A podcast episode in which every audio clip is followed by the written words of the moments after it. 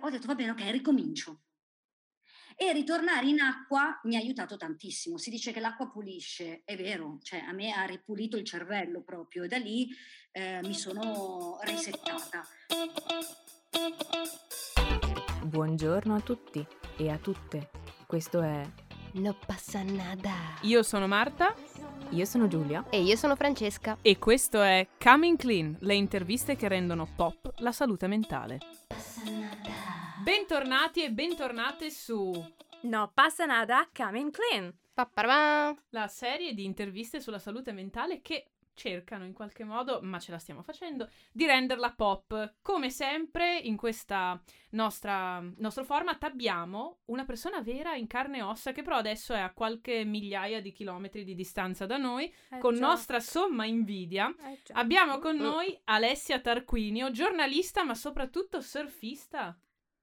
Buongiorno, buongiorno a tutti. Ecco, adesso dobbiamo decidere nei prossimi minuti cosa faccio peggio dei due mestieri. Mm, Bene, bene, par- partiamo subito bene. E io ti dico solo, Alessia, che è un piacere averti qui con noi. Eh, sarebbe ancora più bello essere lì con te Sì. fisicamente, Sì. ma per oggi ci, Ci accontentiamo di accontentiamo. questo e mm, ci aspettiamo che un giorno tu possa spiegarci almeno i foundations del, del surf.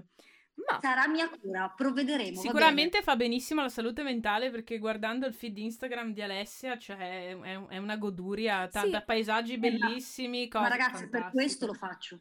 È inutile girarci intorno. Bravissima. Cioè, è stata proprio quella. A un certo punto della mia vita, eh, e vi dico anche quando, mio padre si è ammalato gravemente, sembrava non riuscisse a venirne fuori. Eh, aveva 75 anni, allora ha subito un trapianto di midollo, che a quell'età non si fa mh, praticamente, però lui è sempre stato uno sportivo eh, molto in forma, quindi hanno deciso di eh, sperimentare questo trapianto di midollo su di lui. Eh, le cose sembravano non andassero bene io veramente è stata la prima volta nella mia vita eh, nella quale mi sono avvicinata all'idea di morte. Eh, devo dire che mh, per lavoro ho sempre scelto di raccontare passioni, emozioni eh, e allegria, perché raccontando lo sport, sapete, Marta tu in particolare, sai com'è, no?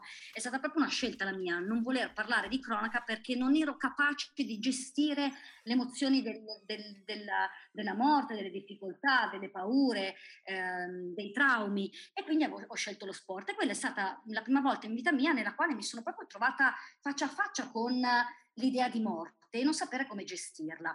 Ehm, è stato molto difficile per me, mi ricordo che facevo fatica proprio a, a- a svegli- a svegliarmi proprio durante il giorno e vivevo in questo torpore pazzesco e ad un certo punto una mia carissima amica mi ha detto Alessia secondo me per venirne fuori è durata un po' questa situazione devi trovare qualcosa che ti faccia stare bene ma qualcosa di tuo tuo solo tuo ci ho pensato per un attimo e ho detto c'è, esiste, ce l'ho, è il surf ecco ho ricominciato a surfare perché avevo smesso per Cioè, un po' quindi di tu anni. surfavi già, non è che ti è uscita dal nulla. No, no, io surfavo già, ma l'avevo abbandonata per il lavoro, la famiglia, il figlio, gli impegni, eh, vivere a Milano, sai, eh, trovare il mare è un po' difficile se non metterti in macchina due ore, il traffico, andare in Liguria, non sopporto la Liguria, ah, eh, saluto tutti i liguri. Saluto. Ciao. Ehm, no, però il casino, tutta questa cosa qua, e, e quindi eh, ho detto va bene, ok, ricomincio.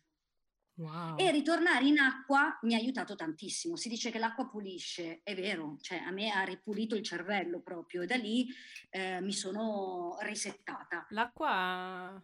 L'acqua, tra l'altro, è un elemento continuo in questo podcast. assolutamente, sì, stavo pensando anch'io a questa cosa. Mm-mm. E quello mi ha salvato, ragazze. Cioè, da una serie di situazioni mi sono ricordata anche il motivo per il quale avevo iniziato a farlo, che era proprio ehm, gestire le difficoltà e anzi allontanarmi da- dalle difficoltà a volte, perché non ho mai fatto un lavoro semplice in un ambiente facile e anche quando ho iniziato a surfare l'ho fatto per darmi la possibilità di spegnere il cervello. C'è anche da dire Eh. che ci sono modi e modi, poi lascio la parola a Giulia che ha la domanda a diritto. Ci sono modi e modi di portare avanti il proprio lavoro. Io parlo di noi come co-host e ideatrici di No Passa Nada. Nessuno ci ha puntato una pistola alla tempia per parlare apertamente di questi temi, però in qualche modo pensiamo che ce ne sia bisogno. Assoluto e anche da un, da un punto di vista di quello che è il tuo lavoro non è sicuramente sempre facile, però esiste quasi, sembra una, eh, una spinta eh, etica e, e, morale. Giulia, perdonami per, questa, per queste, queste, due parole. Salutiamo Immanuel Kant che ci ascolta da, sempre, da Kaliningrad. Sempre, sì. ehm, per eh, esternare determinate difficoltà, disagi, cose che non sono giuste e che alle volte vanno anche denunciate. Quindi c'è sempre modo e modo di fare il proprio lavoro. Giulia.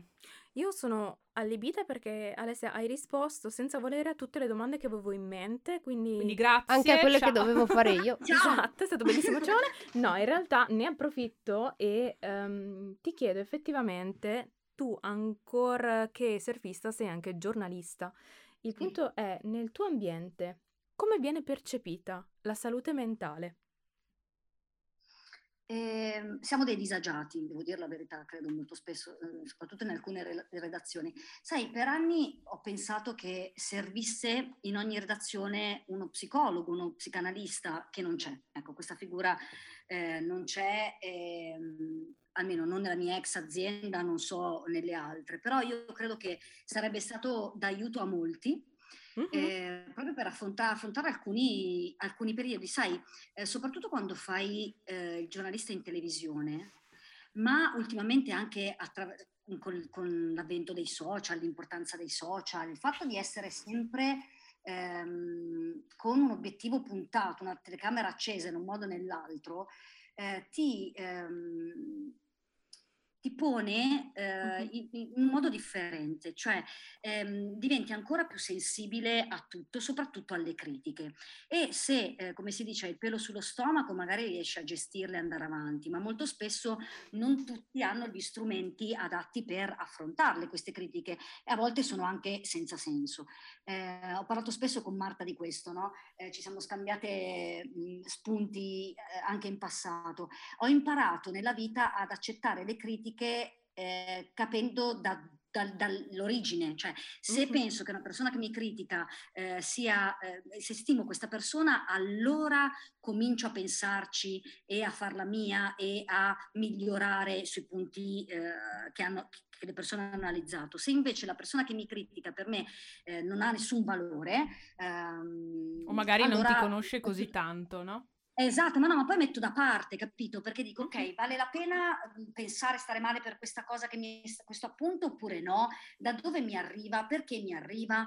Eh, è affondata oppure no? È frutto di invidia? È frutto di cattiveria? È un, è un, è un lavoro duro da fare, forse più del lavoro stesso che, che intraprendiamo, però va fatto. Ecco, io ho imparato eh, a, a, non deformarmi con gli altri, no? Questa è una semicitazione di Alda Merini, cioè mm. eh, mi ha sempre colpito questa citazione perché effettivamente io sono sempre stata così, mi sveglio in forma e poi mi deformo attraverso gli altri. Ho smesso di farmi deformare attraverso gli altri, siano essi direttori, eh, colleghi, eh, persone che hanno a che fare con il mio lavoro con un minimo di potere. Eh, o, giudi- o, persone giudicanti, ecco. E, ma io stesso ho fatto questo lavoro su di me, per cui ho eh, sospeso il giudizio. Hai fatto la maggior parte delle volte e salutiamo Ussar. Sempre. così Ma comunque anche Alessia e... fuori dall'universo della la colpa e del, del giudizio. giudizio. Sempre. Grande Alessia. ho, ho, ho, iniziato anch'io a fare questo, questo lavoro su me stessa e ho iniziato a vivere meglio. Ed è, eh, e tento anche di farlo nel mio lavoro, devo dire, soprattutto negli ultimi anni. Sarà che ormai sono diventata una vecchia mh, mm, rimbambita e mh, mm, ho lasciato un po' di diplomazia e, eh, e quindi mh, mm, un approccio un po' diverso anche eh, nel racconto dello sport, che, che, come dicevamo prima è una passione, leggero, è bello, è, sono emozioni, ad invitare la gente a sospendere sempre il giudizio eh, perché così almeno raccontiamo quello che vediamo senza eh, troppe sovrastrutture. Bellissimo, bellissimo. Mi sembra che tu abbia trovato un equilibrio nella tua vita, tanto quanto lo trovi sulla tavola. Incredibile. Esatto. Super. Sì, no, scusate l'interpretazione. Te, l'hai ripreparata? No, interpretazione selvaggia. No, in infatti... realtà ha un libretto da cui le pesca tutte quante. No, chiedo scusa. Il libretto delle citazioni. Chiedo scusa a tutti i miei vecchi colleghi della scuola di specializzazione e al mio supervisore. Non lo faccio apposta. Scusate, sarò migliore, giuro. Alessia, noi siamo mm, veramente colpite e sì. ti salutiamo in realtà chiedendoti un'ultima cosa. Sì. perché non sia mai che ti lasciamo andare così, sarebbe stato troppo, Troppo facile, troppo, facile. Ed è una cosa un po' complicata e riguarda ehm, il concetto di stigma. Sì. O meglio, eh, per te, nel tuo personale, cosa significa stigma e se ne sei mai stata colpita? Eh, sì, eh, in mm, modi differenti e in periodi differenti della mia vita. ehm, ultimamente eh, mi sento dare dell'attivista rompipalle. Ma hai No. anche dei difetti. Esatto, già per, già per questo noi ti amiamo. sappilo. Esatto, Ne sei nei nostri cuori. Ma uno è, è stato sempre quello della donna forte. Mm, Cioè, la donna forte che non deve chiedere mai, no, la donna forte che non si può permettere debolezze. L'altro giorno stavo leggendo, ho iniziato a leggere eh, L'anno del pensiero magico di Didion, non so se l'avete letto, non so perché sono arrivata così tardi a leggerlo.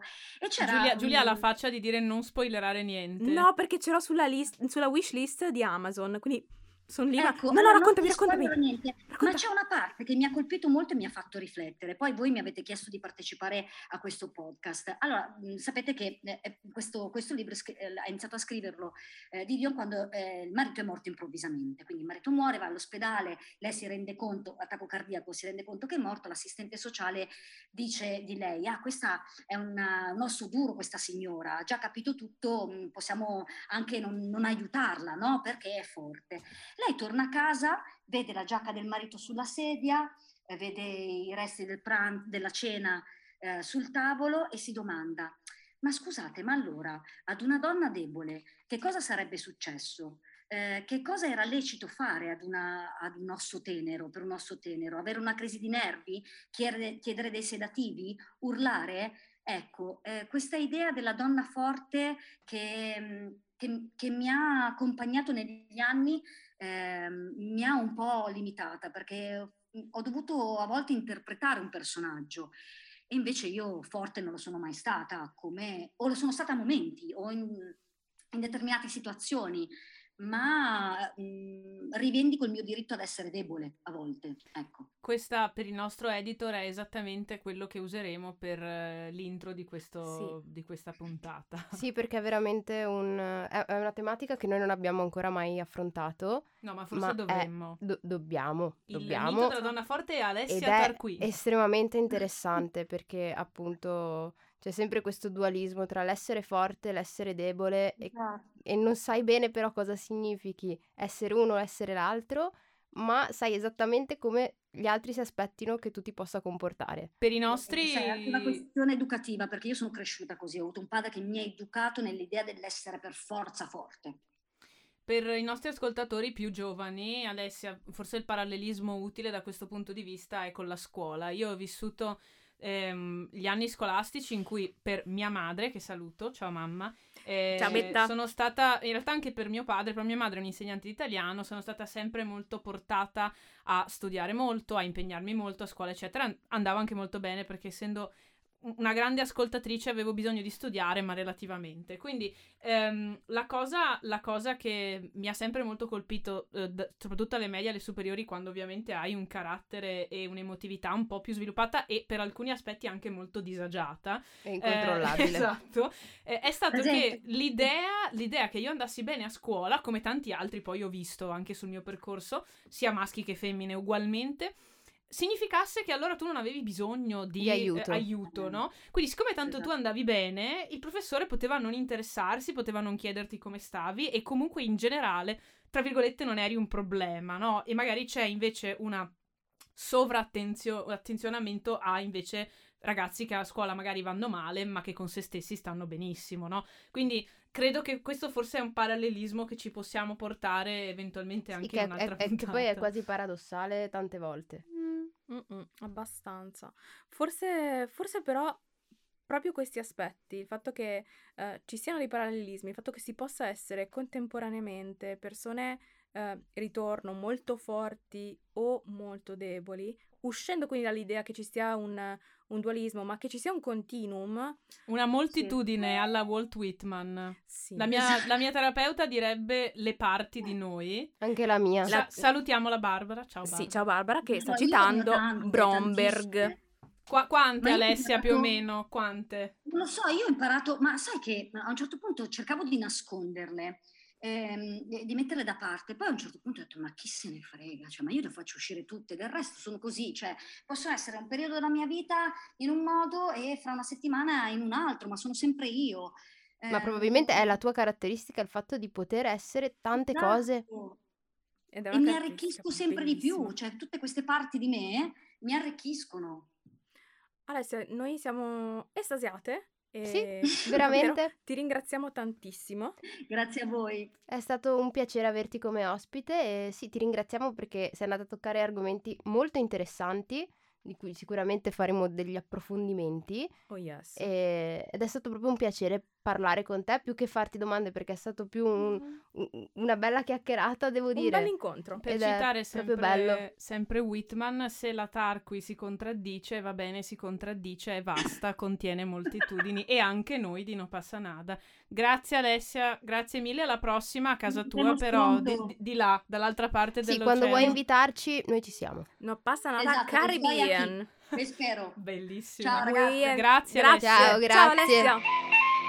Coming Clean è un format No Passa Nada, prodotto da No Passa Nada, realizzato con il supporto non condizionato di Lundbeck e grazie all'editor Sandro Ghini. Ascoltaci sulla tua piattaforma preferita e seguici su Facebook, LinkedIn e Instagram a No Passa Nada underscore podcast. Ti aspettiamo!